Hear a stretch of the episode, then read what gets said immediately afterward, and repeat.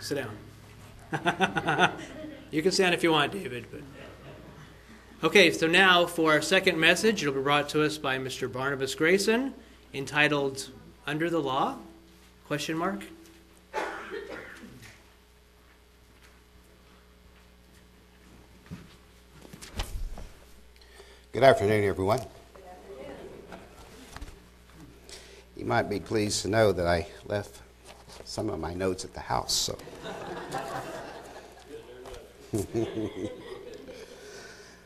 yeah. Under the law? ? I guess you noticed that little punctuation there.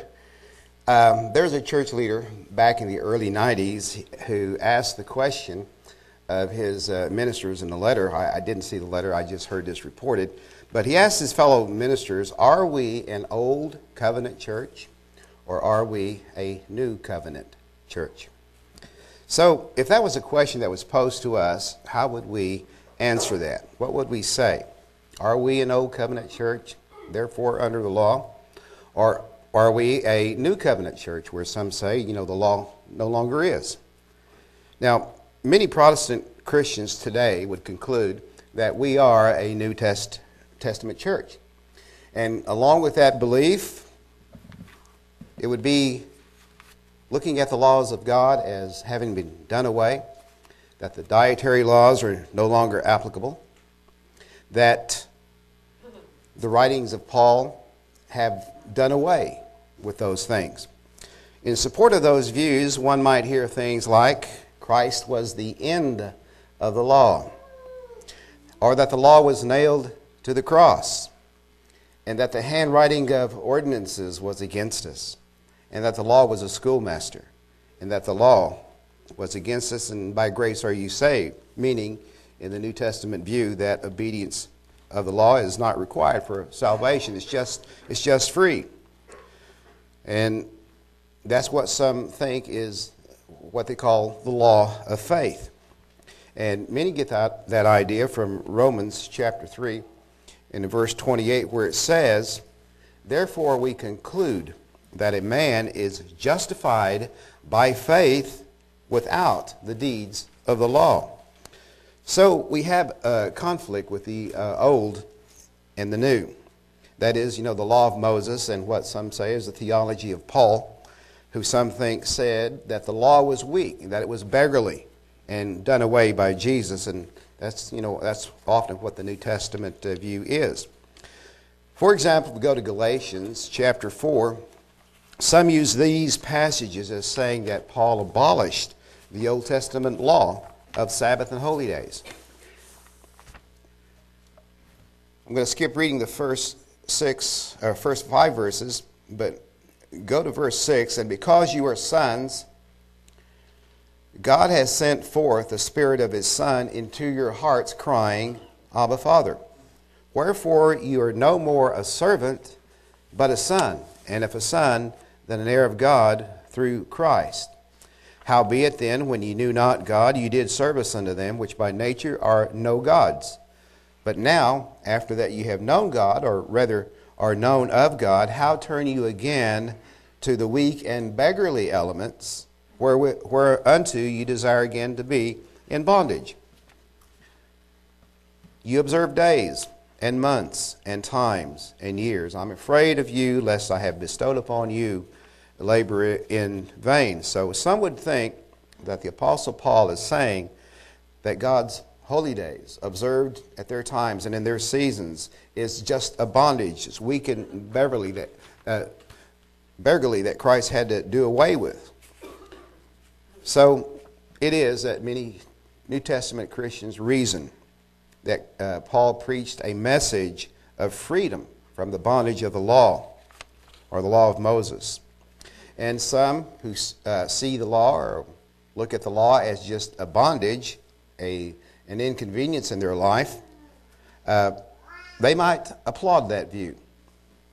But if that were so, that would do away with what makes us, the body of Christ, and members in particular, a holy congregation, because we would have total disregard of the Sabbath as well as the other commandments that God has given us. especially the Sabbath, as a sign between God and his people. Let's go to 2 Peter chapter 3 and verse 1. This is Peter writing a second epistle. He said, Beloved, I now write unto you, in both which I stir up your pure minds by way of remembrance, that you may be mindful of the words which were spoken before by the holy prophets. And you know, you go back to the Old Testament, you read about their prophecies, you read about the reasons why penalties and punishments came upon them, and of the commandment of us, the apostles of the Lord and Savior. Knowing this first, there shall come in the last days scoffers, walking after their own lust. These are the scoffers who will scoff at the law of God, at the things that we do in regard to obedience to the law of God, because most don't want to be obedient to those things. And then in verse 4, and saying, where is the promise of his coming? For since the fathers fell asleep, you know, that is, since they have died, all things continue as they were from the beginning of the creation. You know, people come, they go, they're one generation after another. History goes on, life goes on. And what good has the law done? And what about his coming? And how long do we have? How long do we go? We still have war and not peace. People still get sick and they die. And there are bad people, and they kill, and they rob, and they hurt. So life goes on. Some are happy, and some are not. Drop down to verse 13. Nevertheless we, and that's those who are steadfast and have God's Spirit, nevertheless we, according to his promise, look for new heavens and a new earth, wherein dwelleth righteousness. So we have that hope. We know that despite the things that we see happening around us, we have this hope of new heavens and a new earth that is going to come. Wherefore, beloved, seeing that you look for such things, be diligent that you may be found of him in peace, without spot and blameless. Whether you are alive at that coming or whether you are risen from your grave, this is it's time to be diligent, so that we be found of him in peace, without spot and blameless. Verse 15, and account that the long-suffering of our Lord is salvation. You know, that has to do with patience. And we can be glad that he waits and is long-suffering toward us, because we may go along in life and sometimes we let sins catch up with us. We may start sinning, and yet we're not, you know, cast into the fire right then and there.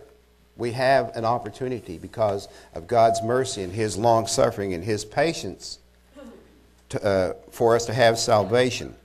Even as our beloved brother Paul, also according to the wisdom given unto him, has written unto you, as also in all his epistles, speaking in them of these things, in which are some things hard to be understood, which they that are unlearned and unstable rest, as they do also the other scriptures, unto their own destruction.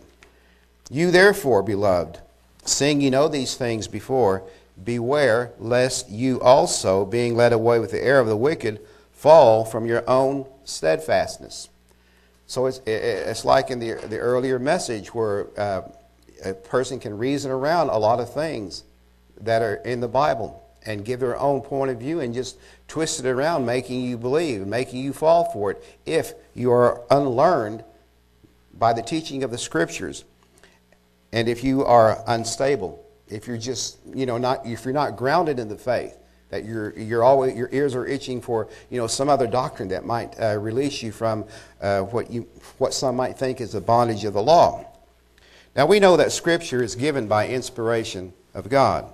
It's for reproof and so on. And we read in John 17:17 that thy word is truth. But we know that understanding and that answers are not all found in one place or in one chapter or in one book. You remember Isaiah 28:9, it says, whom shall he teach knowledge? And whom shall he make to understand doctrine? It says, them that are weak, weaned, that is, from the milk, and drawn from the breast. So knowledge takes time, it takes maturity, it takes wisdom. For precept must be upon precept. And it's repeated again, precept upon precept, line upon line, line upon line, here a little and there a little. I'm sure those of you that, come up here to expound the Word of God, you know that it takes preparation. You know you find scriptures here, scriptures there, and you try to put it together so that it makes some kind of sense. So it is a study. It requires study and rightly dividing the word of truth. So being under the law, this is a subject that can be complicated. And a lot of the scriptures that I read will be from the book of Romans. Now, 2 Peter chapter 3, there's an instruction. It tells us this, that verse 18, that tells us to grow in grace and in the knowledge of our Lord and Savior, Jesus Christ. To Him be glory, both now and forever. You know, we have to grow. None of us are perfect. None of us know all the answers. But we're to grow in grace and the knowledge and understanding of Jesus. And we're to do this thing. Yet, some really do believe that the new does away with the old. And the reason is because of what some think they see over in Hebrews chapter 8. So, if you look here on the wall, and I know that there, the scriptures are different. It's probably some of those notes that I left at home, so just I'll try to do the best I can to put it together. In Hebrews chapter 8, verse 7, for if that first covenant had been faultless, then should no place have been sought for the second. If there had been nothing wrong with the first covenant, there would be no reason for another covenant to institute another one. Verse 8, for finding fault with them, he said, behold, the days come, saith the Lord, when I will make a new covenant with the house of Israel and with the house of Judah. We know that the first covenant had a lot of things attached to it. There were a lot of deeds of the law that had to be done. There were people also that there was just a fault with them because the Spirit of God was not indwelling in them. So fault was in them. There was a lot of fault in them. But in the Old Covenant, we know that there were priests who ministered, offering gifts according to the law, but they served as an example and a shadow of heavenly things that are to come. But we now have a high priest that sits on the right hand of God in the true sanctuary that the Lord pitched and not man. In Hebrews verse 6 above, I'm going to back up to that, it says, but now has he obtained a more excellent ministry, by how much also he is the mediator of a better covenant, which was established upon better promises. If you read through verses 1 through 7, you see that the priests who offered sacrifices under the Mosaic covenant, foreshadowed what Christ is doing today, what He came to do when He was sacrificed and when He ascended to the heavenly tabernacle as high priest.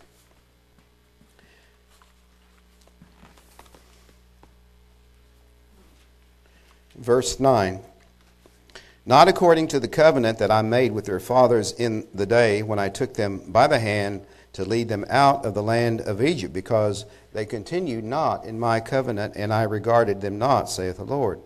So the new covenant would not be like the first one, because they didn't stay faithful to it. Verse 10, for this is the covenant that I will make with the house of Israel after those days, saith the Lord. And you can find a corresponding comparison in the book of Jeremiah, chapter 31, verse 31, throughout there. I will put my laws into their mind and write them in their hearts. And I will be to them a God, and they shall be to me a people. Our mind is where we have storage of every data that we come across. It may take a while for it to download into our minds, but it's there. It's in our intelligence. But then, when it's written into our hearts, we have a feeling toward it.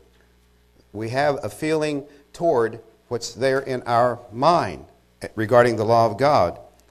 So those things go together, our mind and our heart. And I will be to them a God, and they shall be to me a people. And we know that there is only one God. And they shall not teach every man his neighbor, and every man his brother, saying, Know the Lord, for all shall know me, from the least to the greatest.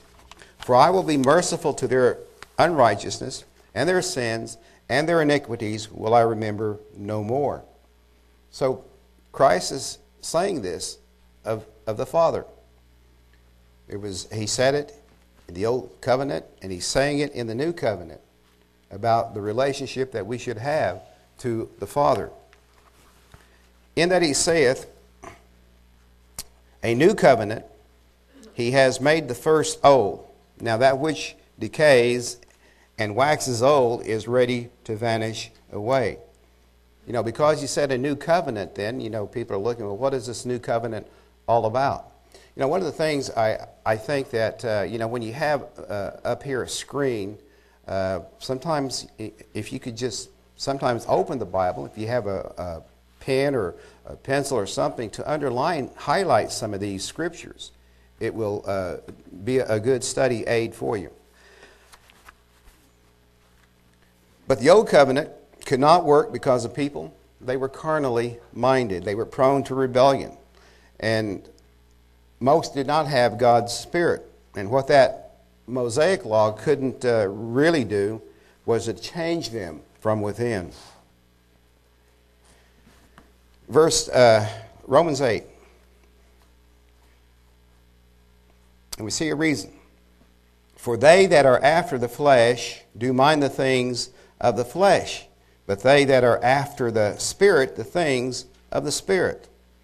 They pay attention mostly to and seek to satisfy their own cravings, allowing their human nature to guide them in how they feel and how they act, not the Holy Spirit.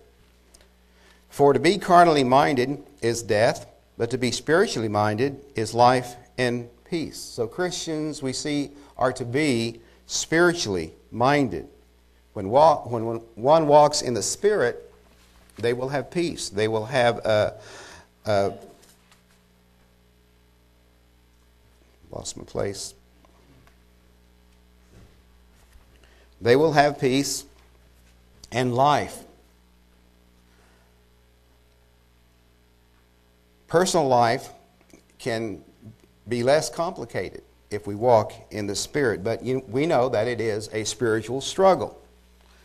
There are wicked spirits in the world that will, likely ruin your day with something that can change your disposition, and then you quench the Spirit, because it's easy to do, because the carnal mind is enmity against God, for it is not subject to the law of God.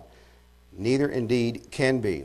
So the fleshly mind does not want to submit to God. Why is that? As we read, because the carnal mind leans toward disobedience, doing things against the will of God as we see them in His Word. So instead, we find a lot of people that are stubborn, they are stiff-necked, they are proud, they are vain. And rather than submit to the law of God, they give in to the fleshly pulls of human nature. So, verse 8, so then they that are in the flesh cannot please God. They are in conflict with God's words. You know, in Galatians 5, we see the nature of the Holy Spirit. We see the flesh, the works of the Spirit, like adultery and hatred and strife and witchcraft, jealousies, drunkenness, murders, and so on. This sinful nature can be seen in our world today. But, verse 9, but you're not in the flesh, but in the Spirit, if so be that the Spirit of God dwell in you. Now, if any man have not the Spirit of Christ, he is none of his. So those to whom God gives us the Spirit upon true repentance are made submissive to the law of God. It's written into their minds. It's written into their hearts. They know righteousness from sin, and they seek to do God's will. But we know that it's a struggle. We know that it's a choice that we make every day. But we see that the new covenant, as we read, that the new covenant is based upon better promises. In Hebrews 8 again, in verse 6, it says, "Now has he obtained a more excellent ministry," and that's better, "by how much also he is the mediator of a better covenant, which was established upon better promises. But the new covenant does not do away or abolish God's law. It does not establish a new law like just having faith and love and just believing in Christ. What we have is a better covenant with promises.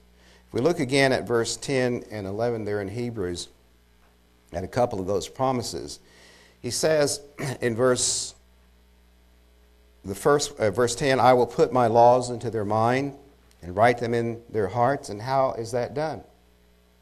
It's through the indwelling of the Holy Spirit. And that's the Spirit of promise.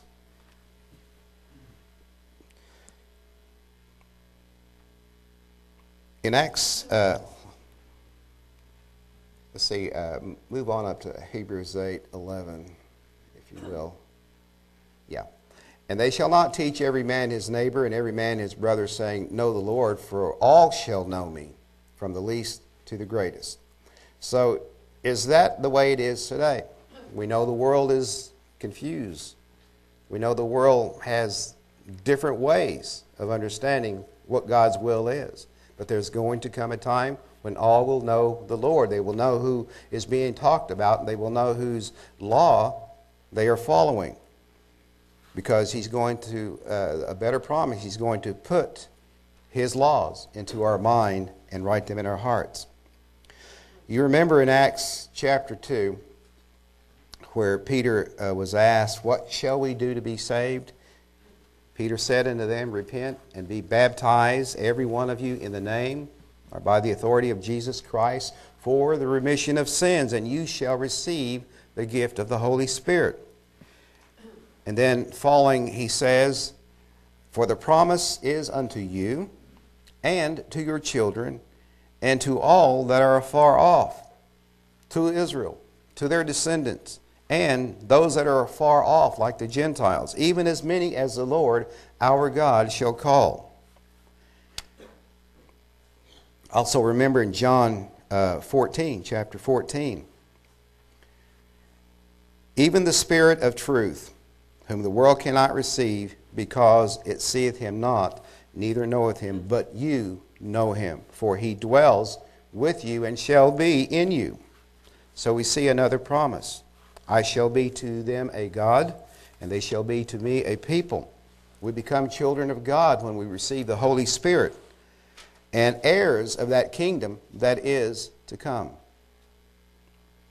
Having the Holy Spirit means that we are begotten as sons of God, and that means everlasting life, and that we are heirs to the glory that is to come, heirs as first fruits among many. Romans 8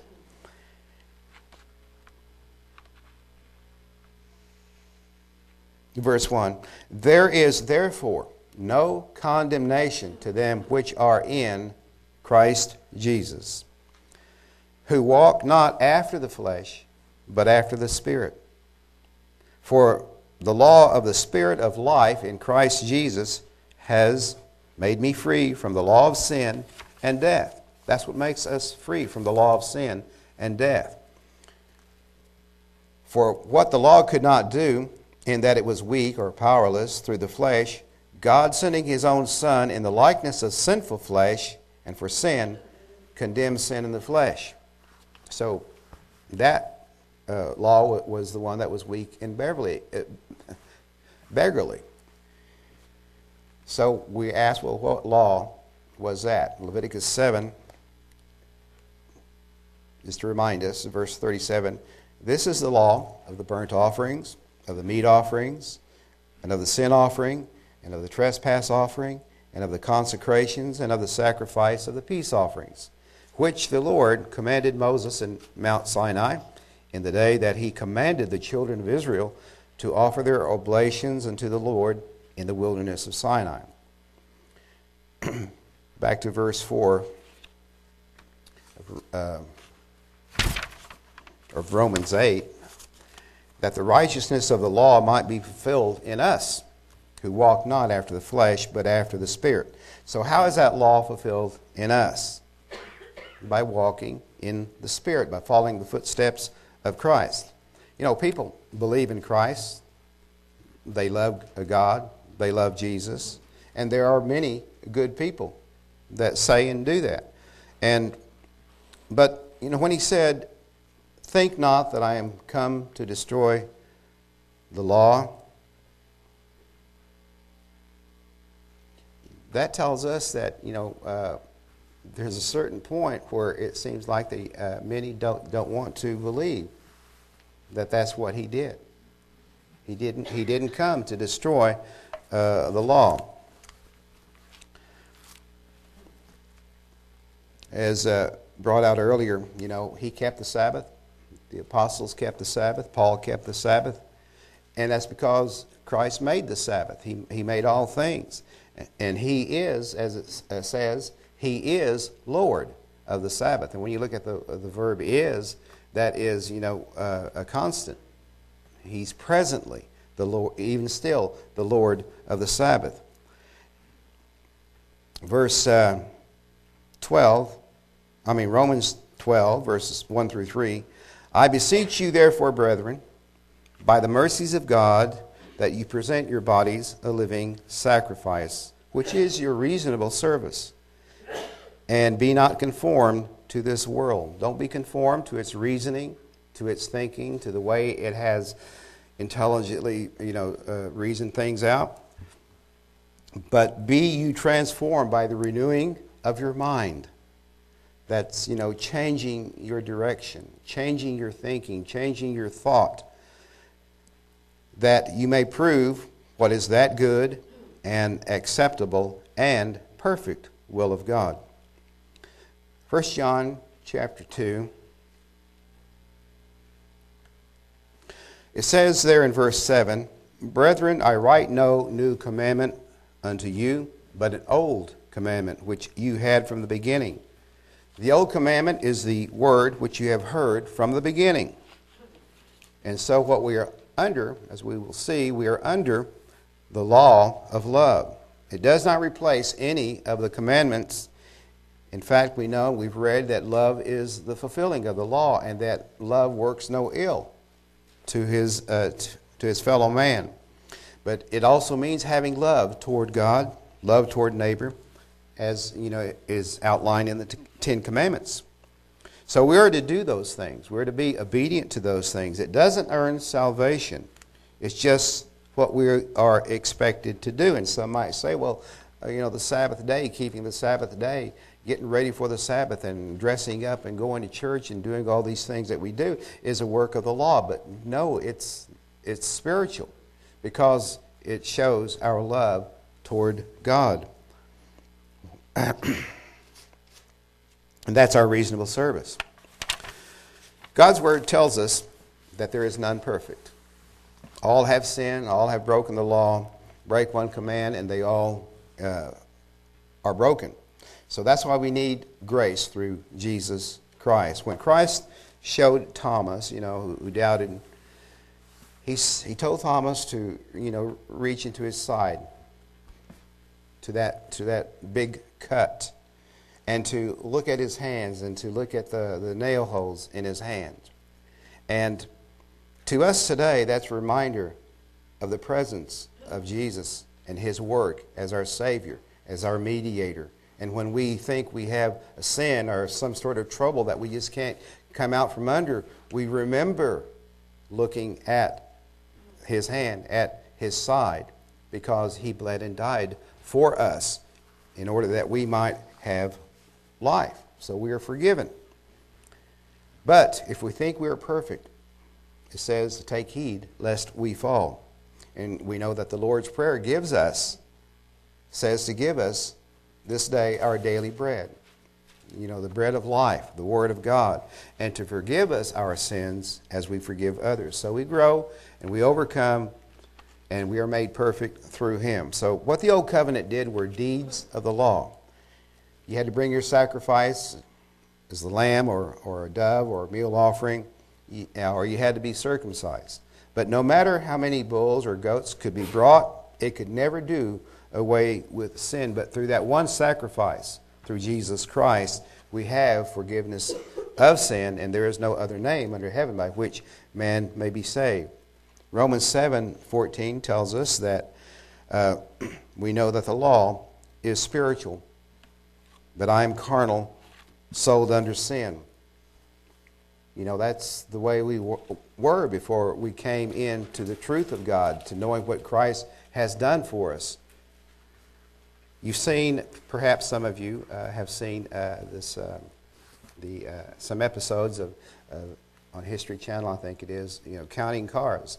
You know, you have these guys going around the highway and they're looking for cars, and it may be a old piece of a car, but they see something in the car that can be, rebuilt. That can be made over.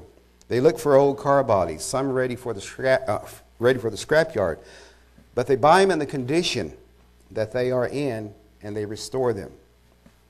So when you think about that, Christ paid the price for our sins. He bought us to restore us. So you're special in His eyes, but you know you don't want to get a big head because He saw something in you that was worth saving. But we have to be shaped by the renewing of our mind according to the will of God.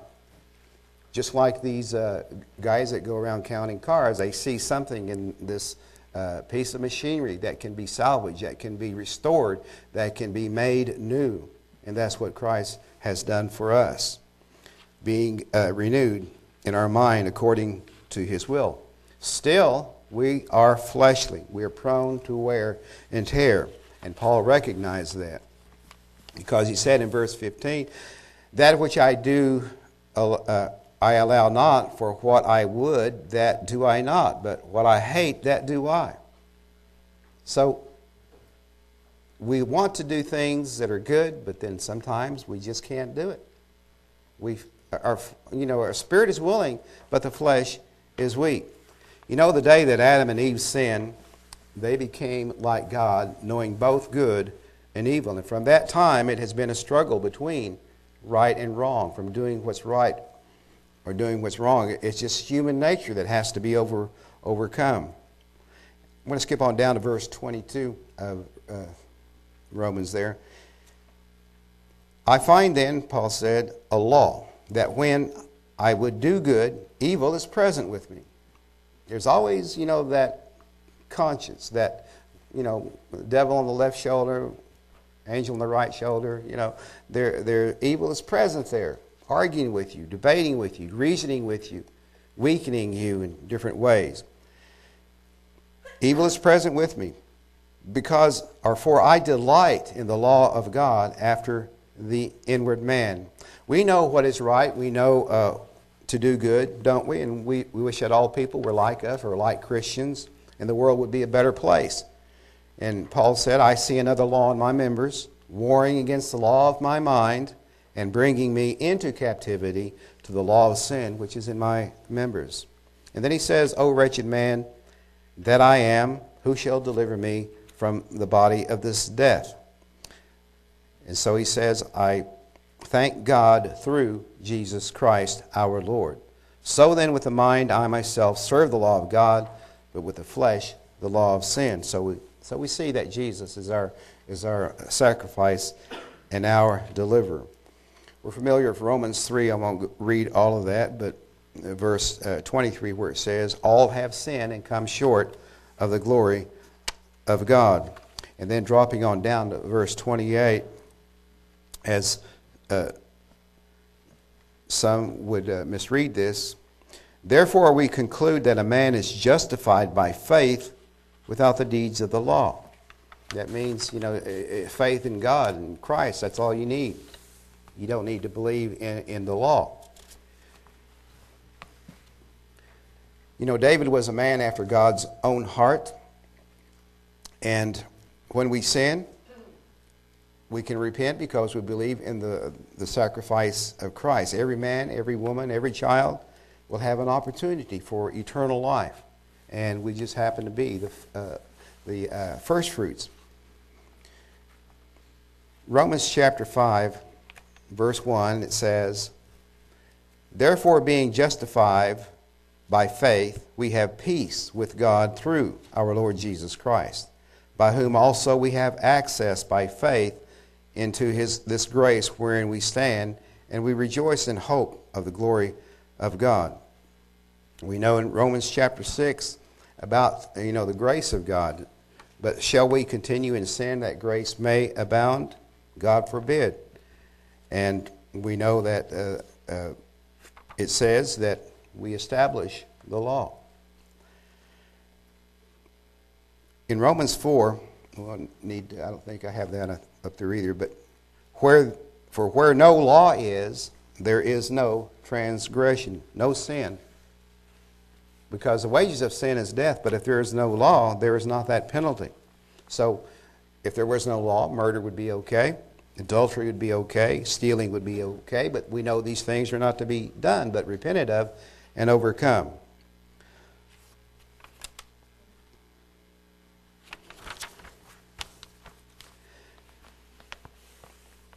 Is Christ the end of the law? Romans 10:4 says, "For Christ is the end of the law for righteousness to everyone that believes." Now, this word "end" does not mean, you know, a stop. It does not mean a completion. This is from the Greek word telos, from a primary word telo, which means to set out for a definite point or goal. Like when your eyes are on the target, you know, like be it an arrow or be it at the gun range or wherever, or bowling or whatever. You aim at the target. That's your aim. It's not the end. It's an aim. So Christ is our aim, to be like Him in righteousness. So it is our daily purpose that we wake up to that righteousness. We must not, you know, get up on the wrong side of the bed, but sometimes we do. Like one woman said to another, "I woke up grumpy this morning," and the other one said, "I let mine sleep in." So as servants of Jesus, we are to awake as servants of righteousness. And as long as we do that, living for Jesus, we are not under the law, and that law is the death penalty for sin. Revelation 20:12, "I saw the dead, small and great, stand before God, and the books were open. And another book was open, which is the book of life.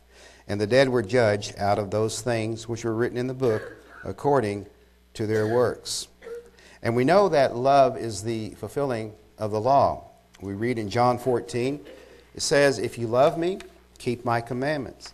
1 John 5:3, "This is the love of God, that we keep His commandments."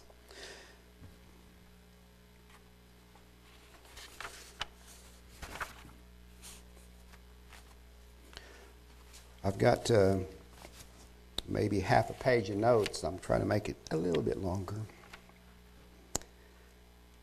But I won't, because my notes are a little disconnected here.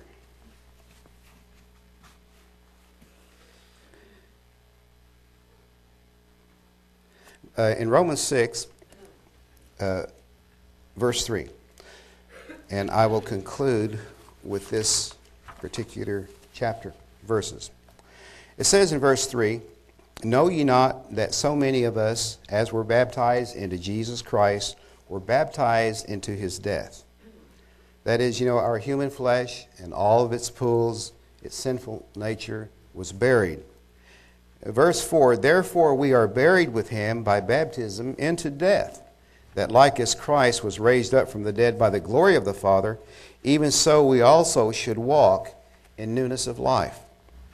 So, you know, we do that through what is written in our minds and in our hearts.